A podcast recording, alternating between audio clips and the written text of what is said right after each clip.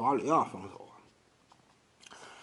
你说当初啊，巴里亚防守詹姆斯啊，这个怎么讲呢？詹姆斯自己心态的问题。再者，必须得更正一点啊，当时詹姆斯呢，就算说我再怎么不会打背身，不擅长干这个，我再怎么紧张，也是因为什么呢？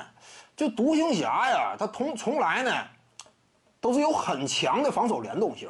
要么低位有一个泰森钱德勒随时准备协防，你詹姆斯真说敢翻身往里挤的话，钱德勒就到位了。再有一点就是什么，很多时候这个独行侠他也打联防，所以呢，詹姆斯当时啊中远距离还不稳健，背身翻身嘛，在那种情况之下，面对对方的整体防线，詹姆斯当时打的有点畏缩。当然。詹姆斯有自身的问题，那会儿啊没有冲破这一道心理难关，技术上也不够丰满，有缺陷和短板。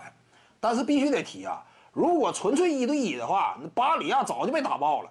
因为詹姆斯是需要考虑进攻时间的，一个回合就二十多秒，等轮到詹姆斯低位位置接球啊，正好错位对上巴里亚呀，可能说时间剩余不多了，七八秒了，这会儿怎么办？我勉强往里一翻身呢？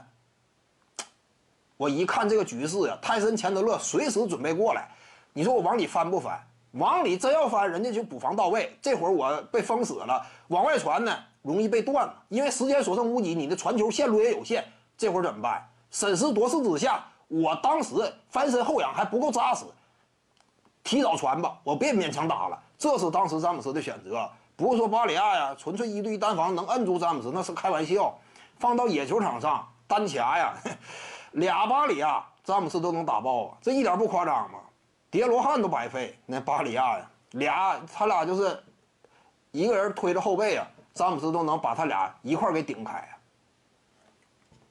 徐静宇的八堂表达课在喜马拉雅平台已经同步上线了，在专辑页面下您就可以找到它了。